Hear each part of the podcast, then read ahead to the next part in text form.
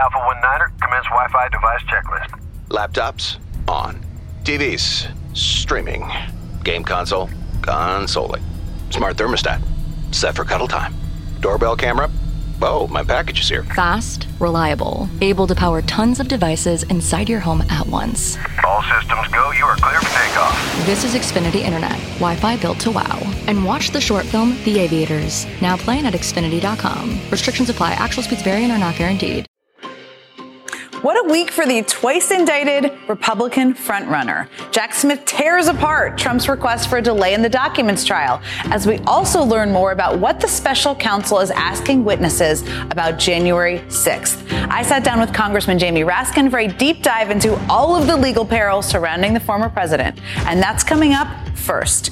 Plus, football coach turned Senator Tommy Tuberville is single-handedly holding up hundreds of military promotions over his opposition to the Pentagon's abortion policy. Congresswoman Abigail Spanberger joins me to discuss why it's jeopardizing our national security. And later, P G A Tour officials testify in a heated Senate hearing on the merger with Saudi-funded LIV Golf. Clearly, a new phase of sports washing has begun. The question is, what comes next?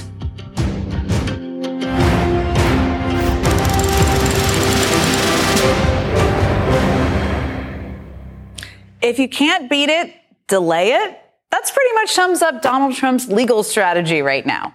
This week, the former president and his lawyers asked a federal judge to indefinitely postpone his trial over his mishandling of classified information. In their filing, they have the gall to argue that, quote, the case presents a serious challenge to both the fact and perception of our American democracy, American democracy. And they say that any trial during the presidential election will impact the outcome. Now, all of this is pretty ironic, considering the defendant here is under investigation for trying to literally overthrow a Democratic election.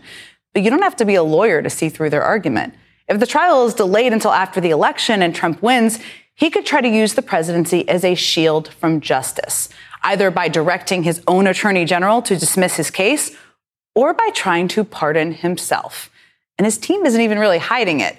The New York Times reported that some of Trump's advisors have privately said, quote, he is looking to win to winning the election as a solution to his legal problem, saying the quiet part out loud in meetings. There, there we have it. Special counsel Jack Smith isn't exactly falling for the delay tactics. He responded to the request by stating that there is, quote, no basis in law or fact to grant this motion. But the decision is not exactly up to him. It's in the hands of Trump-appointed Judge Aileen Cannon, and it certainly sounds like Trump is counting on her to do his bidding. Here he is in an interview just this morning. Do you have any indication the judge will grant this motion? I don't know. I know it's a very highly respected judge, a very smart judge, and a very strong judge. Well, you appointed her. I did, and I'm very proud to have appointed her. But she's very smart and very strong and loves our country. I mean, loves our country. We need judges that love our country, so they do the right thing. Subtle. It's very subtle there, Mister Trump. Meanwhile, as Donald Trump attempts to fend off the documents trial, the special counsel's prosecutors could be nearing an indictment in their investigation of January sixth. We learned this week that Trump's son-in-law, Jared Kushner, recently testified before a federal grand jury in that case. According to the New York Times, Kushner and other close aides were asked whether Trump privately acknowledged that he lost the twenty twenty election. In lawyer speak, it suggests they're trying to show corrupt intent, that Trump's efforts were knowingly based on a lie because he already knew he lost. Few people are as familiar with Trump's scheme to overturn the election as Congressman Jamie Raskin. He was in the Capitol on January sixth, led the impeachment trial, and was part of a congressional investigation into the attack. I sat down with him at his home this week to discuss this case and all of the legal troubles facing the former president. I want to start with the special counsel's investigation into January sixth, because there was some news this week. The New York Times is reporting that prosecutors have questioned multiple witnesses in recent weeks, including Jared Kushner. What does that indicate to you about where they are in the investigation and what charges it may bring? It seems like they're zeroing in on the question of what exactly Donald Trump knew and what he believed. Um, there were a lot of indications we got during the January sixth hearings that he knew he had lost the election. And um, if they can nail that down with some witnesses, that will solidify um, his um, culpable intent. Yet Jared Kushner said he didn't know he lost. it seems, in the reporting, uh, which seems to me, or yeah. that sounds like you're a, you're a little skeptical of well, that. Well, Cassidy Hutchinson told us that he he said, can you believe I lost to this guy? Um, so when he was behind the scenes, it was perfectly clear. There, there are also a series of administrative steps that he took for the government, indicating that he knew that there was going to be a succession of power. Um, and he knew it was really over while he was saying on the other side to the mob, you know, we're going to stop this and, um, you know, we're going to reclaim it and so on. What unanswered questions do you have from the investigation, given how deeply you yeah. were embedded in this uh, for Special Counsel Jack Smith, that you hope he will answer? There are a number of uh, formal parts of the investigation that uh, I wish we had had more time and more resources to go after. For example, um, we knew that the Proud Boys and the Oath Keepers were acting as the frontline shock troops to attack the officers and to try to unleash the wrath of the mob against um, anybody who was protecting us and to storm the Capitol. Um, we know that they were acting in a very organized fashion, but we didn't have all of the specific conversations and communications that took place. And obviously, they tried to guard them. Between the Oath Keepers and... And the people at the top. Now, the, the Department of Justice, it's been reported that they had a strategy of waiting on... Uh, launching a more aggressive investigation into Donald Trump himself because they wanted to focus on the Oath Keepers and others around him. That's that right. has, by all accounts, delayed the process, meaning that it could go post-election. Wh- how concerned are you about that? And how do you feel about their strategy to focus on the Oath Keepers first? Well, it seems to me that they've proceeded the way that prosecutors like to proceed in an organized crime investigation. You start with the smallest fish, and then you work your way up. You get them to flip or to testify as to the people who are above them until you get to the very top. Um, and that's how a lot of the Godfather prosecutions work. Mm-hmm. And it seems like they were following um, that principle. I mean, the difference here, of course, is that so much of Donald Trump's incitement and coordination of these events took place in plain view. Donald Trump is also calling for an indefinite delay before he goes to trial. His lawyers are, I should say, in the classified documents case. And Special Counsel Jack Smith's prosecutors argued strongly against any delay. Is there any valid argument for a delay? I don't think that there should be any delay in an existing uh, prosecution. Um, otherwise, um, any criminal defendant in the country would declare for president or senate or house or mayor and say, you can't prosecute me anymore. You got to wait till next year or the year after. Think of it this way. If some, if, if somebody um, uh, is running for office and then is um, implicated in a murder or a rape or an armed robbery, would we say, no, we're going to hold that until... After, after the election, if in the normal course of events it would take place before, he should be treated exactly the way anybody else would be treated in the same situation. There have been hundreds of prosecutions of people um, on the basis of um, crimes that took place on January sixth. Why should he be special? There is some reporting that some of Trump's advisors have been blunt in private conversations, uh, that he is looking to win the election to protect himself by issuing a self-pardon. Yeah. How concerned are you about the precedent, about the legality, about yeah. every aspect of it? As with so many things relating to Donald Trump, it's what we call a case of first impression. Nobody knows because nobody's ever pushed the limits like this before. No president has ever been in a situation where he's had to think about pardoning himself, much less essentially par- promising to pardon himself. But, um, You know, James Madison said in the Federalist Papers that the cardinal principle of justice in our system is that no man may be a judge in his own cause, in his own case. Um, and so it does seem to cut against that very basic principle. Again, he pushes our legal system to the extreme, and we are forced to um, judge these very radical concepts that have never been tested before. Um, but I think there's at least as good an argument that the president cannot pardon himself as the idea that he can. Do you think that's what he's up to? Well, I, I certainly believe that he's trying to use um, he's trying to use his candidacy and his campaign as a shield against legal prosecution. Given Trump hasn't been held accountable yet, it's in process in some ways, and he clearly hasn't changed his behavior much.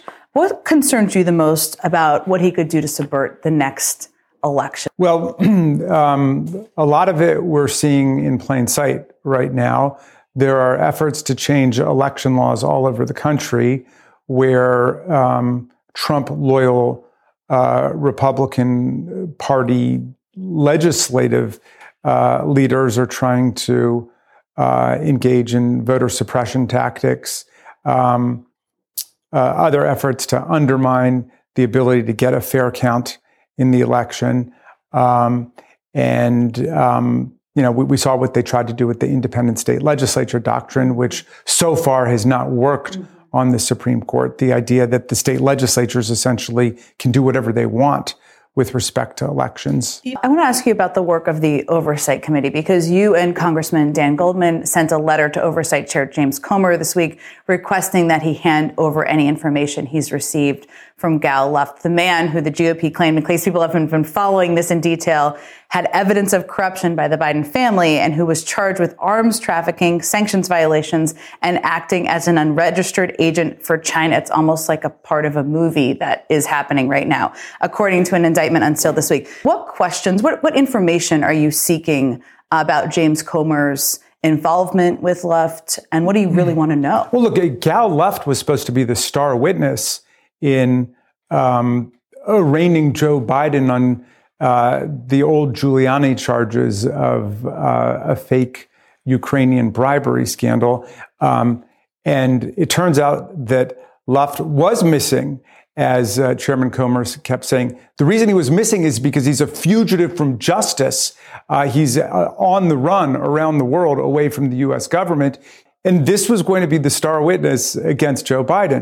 And what I'm afraid has happened, Jen, is that um, the the Trump party has created such a topsy-turvy world that we're getting real low-life characters like George Santos, like Donald Trump, like Gal Luft, who say, I think I'm going to be able to launder all of my crimes mm-hmm. and wrap myself in the protection of the Republican Party. They see targets of people they could go after to help them. That's right. And so how concerned are you that James Comer was the chairman of the committee, was knowingly, unknowingly working with, co- co-opted by a foreign a- agent? I'm just concerned that um, the House Oversight Committee, which has a very proud history with You know, Congressman Waxman is chair, uh, the great Elijah Cummings of Maryland is chair, is suddenly being compromised in a really serious way. Our legitimacy is being eroded by the tactics adopted by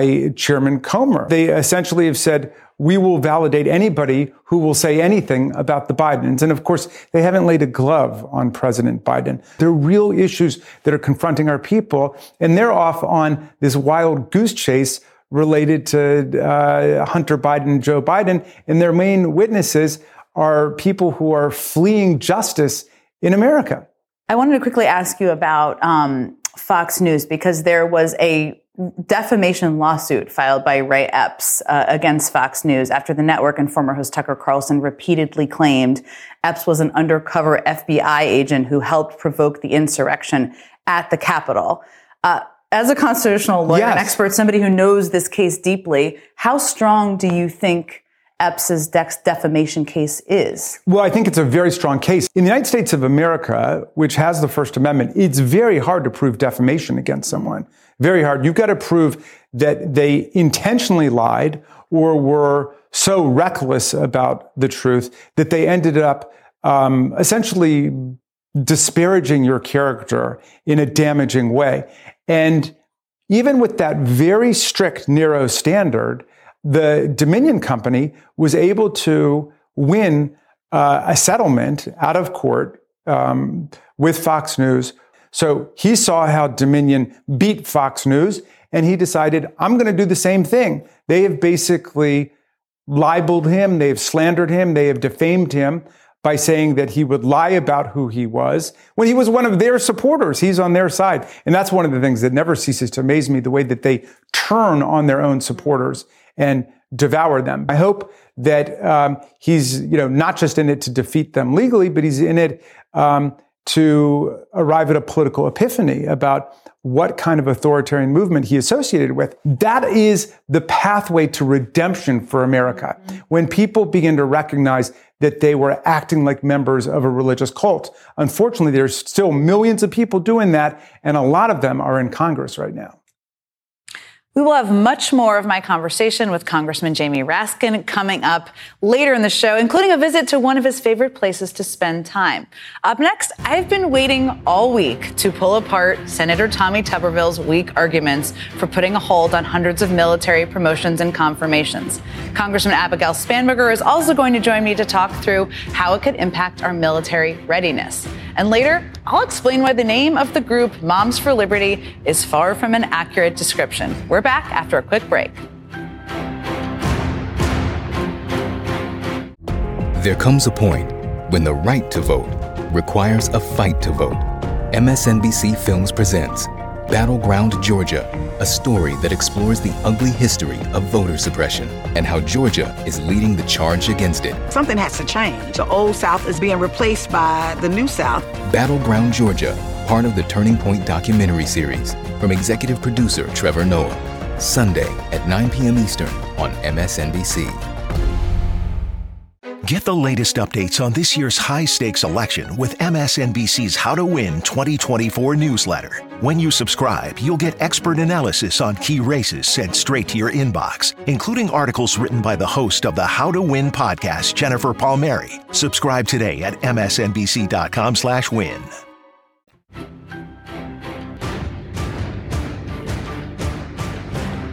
While war is waging in Europe and tensions seem to be rising in Asia, House Republicans, seemingly controlled in part by the Freedom Caucus, are playing politics with Pentagon funding.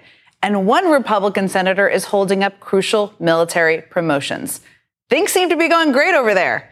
But here's a really important question that many of them seem to be making time to explore. Is Barbie communist? Senator Ted Cruz accusing the new Barbie movie of pushing C C P propaganda and groveling to the communist regime. His criticism coming after Vietnam banned the movie over scenes with a map showing China's claims to the territory in the South China Sea, the so-called nine-dash line. So, Joe, is Barbie a communist? Maybe. Is Barbie communist? Maybe. Yes, you heard that right. Apparently, according to Republican Senator Ted Cruz, Barbie's alleged communism, based on a map in a movie, is more offensive than the actions of his colleague Tommy Tuberville, who, just to remind you, is on a one-man mission in the Senate to obstruct staffing our military at the highest levels. Right now, back here in the real world, there is no confirmed leader of the U S. Marine Corps. And guess which division of the military plays a key role in overseeing troops in the South China Sea on the real map? The Marine Corps. No military leader out there is going to tell you they are more worried about a cartoon map in a movie about a doll than about having qualified members of the military in a position to lead their troops. Likewise, no commander will tell you that the biggest problem facing the military is that it's, quote, too woke, despite what House Speaker Kevin McCarthy claims. Just focus on the military. Stop using taxpayer money to do their own wokeism. A military cannot defend themselves if you train them in woke. We don't want Disneyland to train our military. We want our men and women in the military to have every defense possible. And that's what our bill does. To train them in woke. Who knows what that actually even means? McCarthy made those comments after House Republicans passed their version of the defense authorization bill, with amendments on abortion, gender transition care, and D E I. It bears repeating on this show, nobody really knows what exactly woke means. And certainly not what our military leaders are worried about. What they are definitely concerned about is the ability of a single senator to block the promotions of more than two hundred seventy officers and for pay to be blocked, to pay increases to be blocked to military across the country. If Tuberville continues his hold, as many as six hundred fifty leadership positions could be vacant by the end of this year, according to the Pentagon.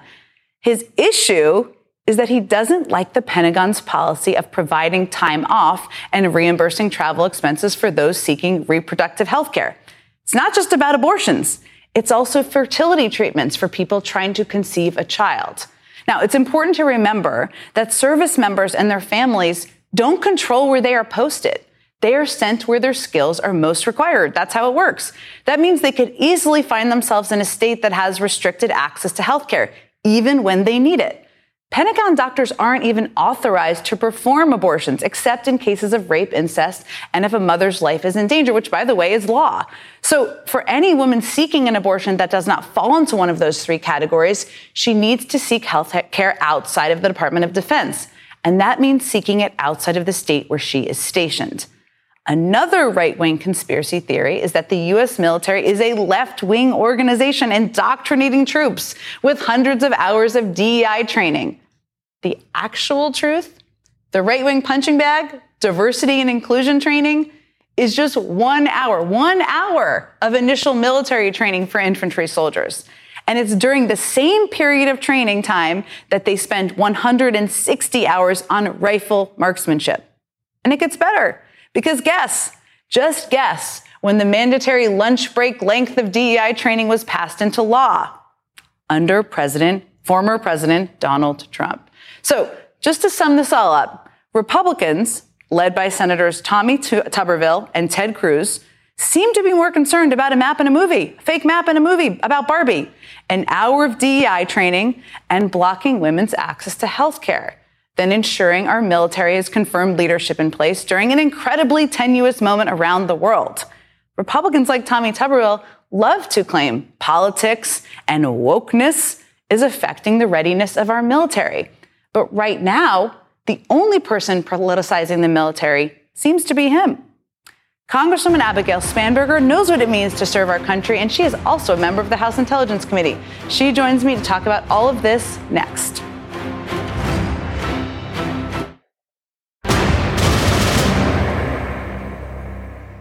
Joining me now to talk about Senator Tommy Tuberville and his hold on military nominations is Democratic Congresswoman Abigail Spanberger of Virginia. She's a former C I A agent and a member of the House Intelligence Committee. Well, thank you so much for joining me this afternoon.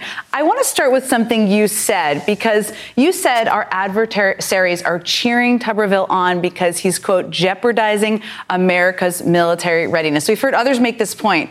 Give us some specifics, having served and knowing the national security landscape, about what specifically it's putting at risk.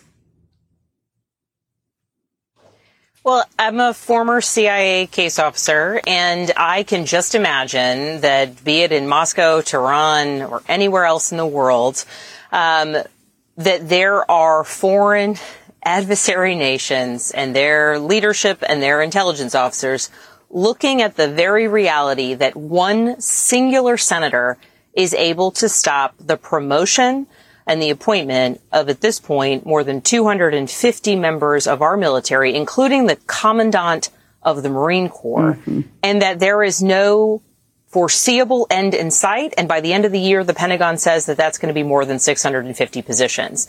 Um, I think that it is real that uh, foreign countries are recognizing that one person can absolutely put to a screeching halt uh the progression of military careers, and importantly, uh can stop positions, vital positions to our national security from being filled. Now, one of the questions a lot of people who don't know all the functions of Congress have is, how is this even possible for one senator to halt, to so significantly delay these confirmations? I know you've said there could be a workaround. There needs to be a deal struck between Schumer and McConnell. What are the other options, and what do you think the most re- likely resolution is?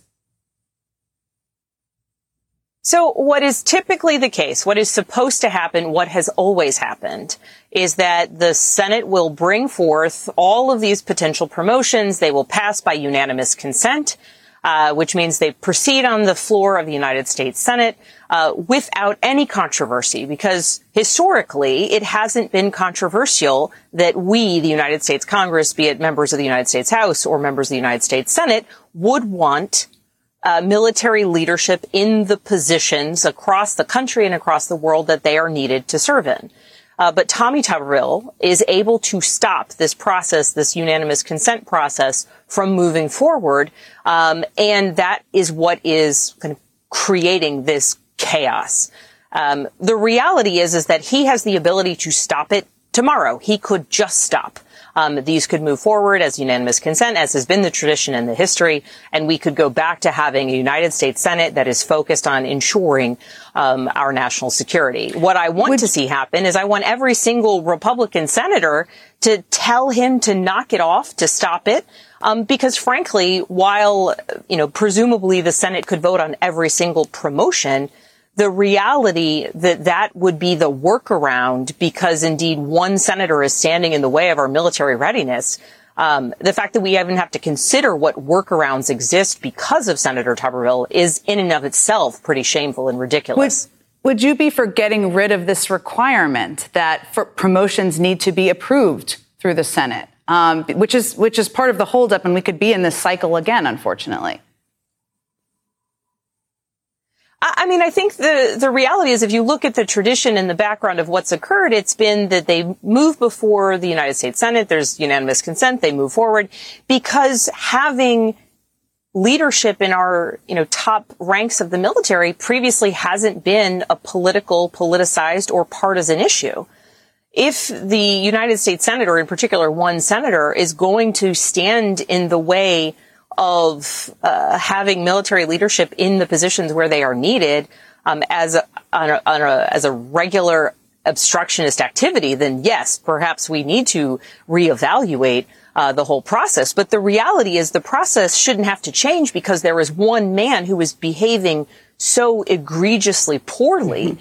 Um, I, you know, I, I represent Quantico. I represent tens of thousands of military, uh, current active duty service members and veterans. I was in Prince William County in my district yesterday. Uh, and when speaking to a crowd, I said, how many of you are Marines?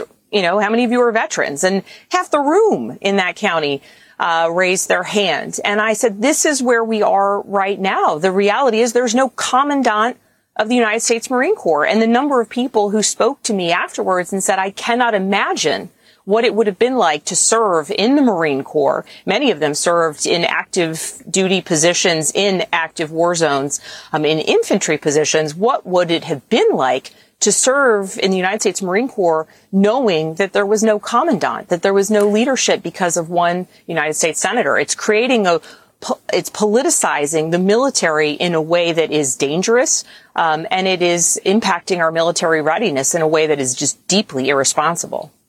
Congresswoman Abigail Spanberger, thank you for your service. Thank you for providing a lot of clarity to all of us. And up next, we'll back we'll pull back the curtain on the so-called Moms for Liberty and their mission to bend school curriculums across the country to their will.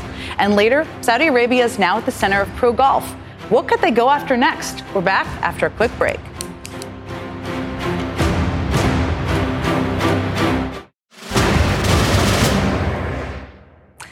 Since the height of the COVID pandemic, schools, teachers, and administrators have all become the target of right-wing anger. First, it was the restrictions to co- their reaction to COVID restrictions, which then morphed into outrage over the teaching of race and identity, and outrage over C R T, critical race theory, which rapidly turned our education system into the front line of the right's ongoing culture war. That anger, no doubt, sparked the rise of organizations now focused on taking over school boards, pulling books from the shelves, and changing curriculums in schools across the country. In fact, according to a twenty twenty-two report from a nonprofit that tracks censorship in America, seventy percent of those organizations were formed in about an eighteen-month period, beginning at the start of twenty twenty-one. Among the largest of these new groups, which you may have heard of, is Moms for Liberty. And it's recently become something of a political powerhouse. Just a few weeks ago, they hosted five Republican presidential candidates, including the frontrunners, Donald Trump and Ron DeSantis. They all came out for Moms for Liberty. Now, the group has declared itself as a nonpartisan organization, and its name does sound innocuous enough. Moms, great, sounds good. Liberty, awesome. Who doesn't like liberty? Moms for Liberty. As the mom of two young kids, that even sounds good to me. But it's vague enough that even some of its own members are pretty unclear as to what the group is really all about, what, what they're a part of. One mom who became treasurer of an Indiana chapter was even quoted asking, "What am I a part of? I need to know these things. Fair question." Well, I'm here to help. I'm here to help you. Because as benign as Moms for Liberty may sound, its agenda is unmistakably extreme. For instance, You may not know that Moms for Liberty has been helping to lead the movement in pulling books from the library shelves, including classics like The Bluest Eye, great book, The Kite Runner, amazing book, and Mouse, all, as well as other books that deal with race, diversity, and sexuality. The group has turned school board meetings into unruly shouting matches. As an attendee at one Florida meeting described, quote, they turn around and scream at me that I am a commie and teachers want to see all kids fail. This group brings out the worst in people. The group says this work, all of this shouting, is the work of joyful warriors, is what they call it. Sounds a lot more to me like pretty aggressive harassment. And that behavior is not isolated. It's part of a bigger pattern. Chapters and members across the country have led campaigns targeting community active advocates, school board members, and opposing groups. They have repeatedly sent intimidating messages, openly threatened officials, and even baselessly leveled charges of child abuse and sympathizing with pedophilia. Unbelievably, an Indiana chapter even put out a newsletter that quoted Adolf Hitler, saying, quote, he alone who owns the youth gains the future. That is a Hitler quote. And while they eventually apologized, the organization seemed to later regret that apology. There's always a reason why something happens, right? Yes. One of our moms in a newsletter quotes Hitler. Woo! I stand with that mom.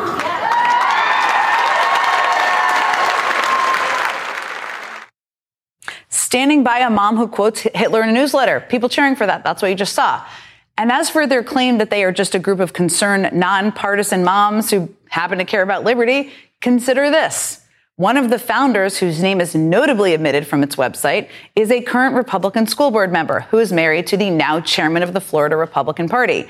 In twenty twenty-one, he told the Washington Post, quote, I have been trying for a dozen years to get twenty and thirty-year-old females involved with the Republican Party. But now Moms for Liberty has done it for me. Sounds pretty apolitical. So below the surface of their sending friendly-sounding name and politically vague taglines, they are an unapologetically extreme organization that has built a long record of harassment and controversy in a pretty short period of time.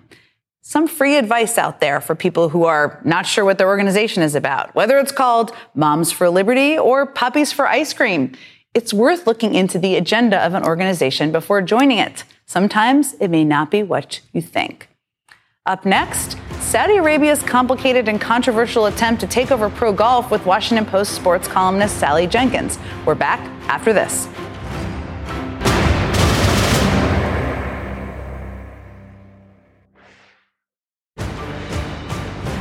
By now, you've likely read something or seen a headline about the expected merger between the P G A Tour and the Saudi-backed LIV Golf League. If you're not a golf fan, and frankly, with everything else going on in the world, it may seem like an easy story to just brush through and ignore. But here's why you shouldn't.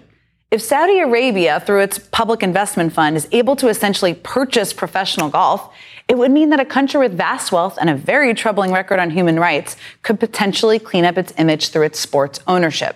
In a hearing earlier this week, Senator Richard Blumenthal summed up the stakes this way. Today's hearing is about much more than the game of golf. It's about how a brutal, repressive regime can buy influence, indeed, even take over a cherished American institution to cleanse its public image. It's a regime that has reportedly killed journalists, jailed and tortured dissidents, fostered the war in Yemen, and supported other terrorist activities, including the nine eleven attack on our nation. Today is about sports washing. Joining me now, and I'm thrilled about this, is Sally Jenkins. She's a sports columnist for The Washington Post and the author of the new book, The Right Call, What Sports Teaches Us, te- What Sports Teach Us About Work and Life. So, Sally, I want to start. You, you recently wrote a column about the merger and the next steps here. Is there anything you think could stop this deal from going through, or is it just is it going to happen? Uh, I'm not at all convinced it's going to go through. The Department of Justice is already showing pretty intense interest in it, to the point that uh, the two parties, the Saudis and the P G A Tour, dropped uh, one key provision of the framework agreement that they had signed. Also, I would not be surprised to see uh, some sort of major revolt by the P G A Tour players and mm. other board of directors. One director has already stepped down in protest. The strange thing about this deal was that three members of the P G A Tour Policy Board, uh, two members plus the commissioner, were able to do this deal in uh, some kind of London smoke-filled room with the Saudis, yeah, without behind closed anybody doors. else's uh, knowledge of the deal. Completely. It's a very strange deal that bears a lot of examination. I think we're only just getting started. Now, you mentioned that players are in a pretty difficult position here, and I know you talked to a number of them, because they aren't exactly ep- experts on the complicated relationship between the United States and Saudi Arabia. They're kind of put in a position, unwittingly often, to defend Saudi Arabia. How difficult are you hearing that is for them, and how are they navigating these tough questions? Well, first, there are two different issues for the players. The first one is just the serious governance questions that are raised by the fact that this deal could be signed by members of their policy board without their knowledge. That's number mm-hmm. one. But number two is, yes, it creates incredible endorsement complications for, for a number of them. Uh, it also, the, the deal begs the question, is this really good for the players? Because it's anti-competitive. Uh, you know, it appears to be narrowing the options for the players rather than expanding them.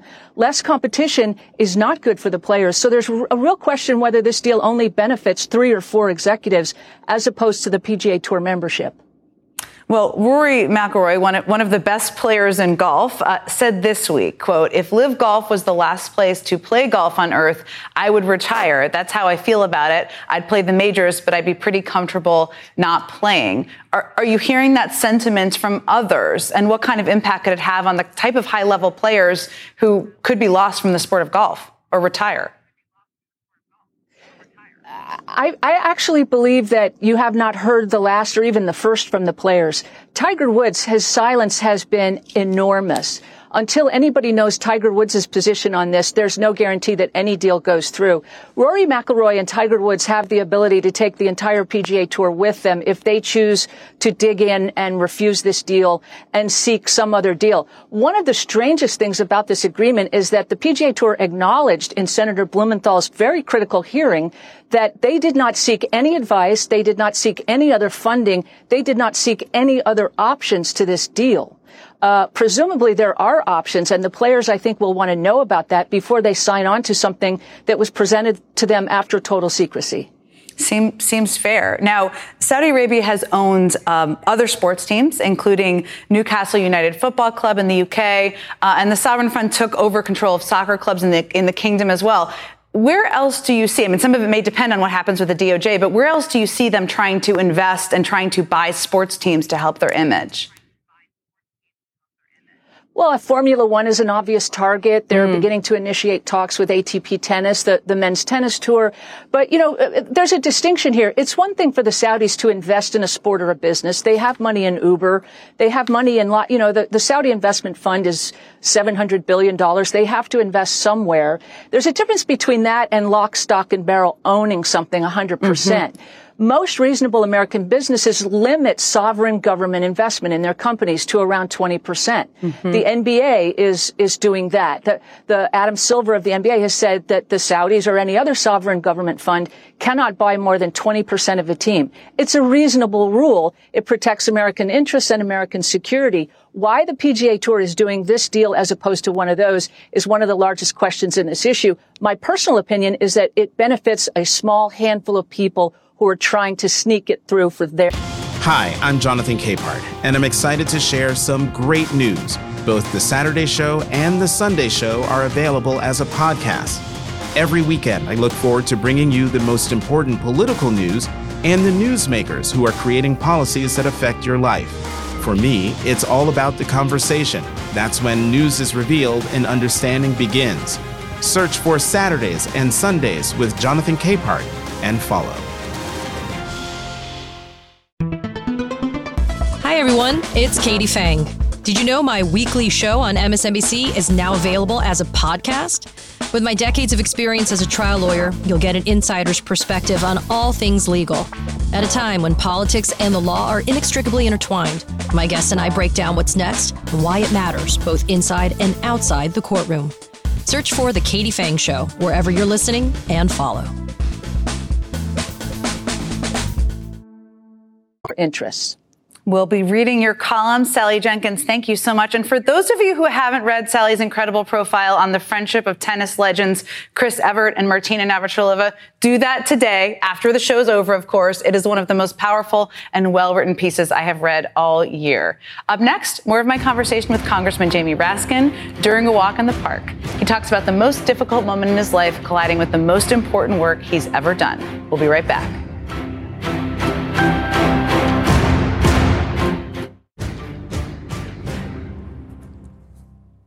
In next Sunday's weekend routine, we will have much more of my conversation with Congressman Jamie Raskin, who invited me to join him on one of his regular hikes in Rock Creek Park. Among other things, the congressman opened up about the painful experience of losing his son, Tommy, who waged a long battle with depression and died by suicide on New Year's Eve in twenty twenty.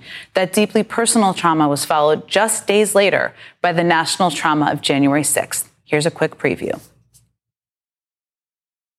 Now, in the in the period of time um, after you lost Tommy was also the insurrection and the attack on our nation's capital. Your daughter was with you. Um, that feels like just a lot of trauma happening in one period of time. H- how did you even move forward?